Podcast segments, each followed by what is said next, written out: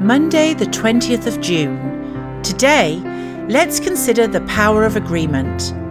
Matthew five verse thirty-seven says, "But let your yes be yes and your no be no." With God, His desire for agreement with us is for our joining to His way to the finish. Agreement at its core is about belief and our agreement with His word, His leading, our faith in Him, and our trust in what He is being true.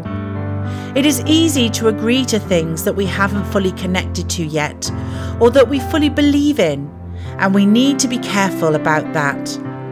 Sometimes we can find ourselves involved in things, but we did not enter that agreement consciously or with correct purpose, and that can cause us and others to stumble. This is why it is important we do not remain silent when agreement is required, and we should let our yes be yes and our no be no at this point, because agreement requires clarity of intent.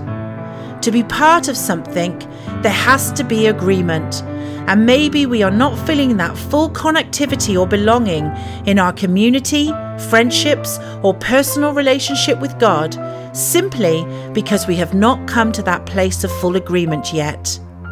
Agreement means we have fully accepted the truth, the desire, the intent, and we have reached the place where we are ready to sign on the line, shake the hand, and enter the covenant, where it is clear and secured.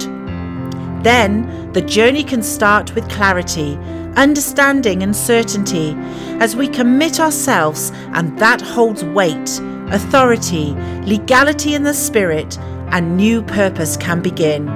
So remember, to be part of something means there has to be agreement. So let your yes be yes and your no be no. Selah.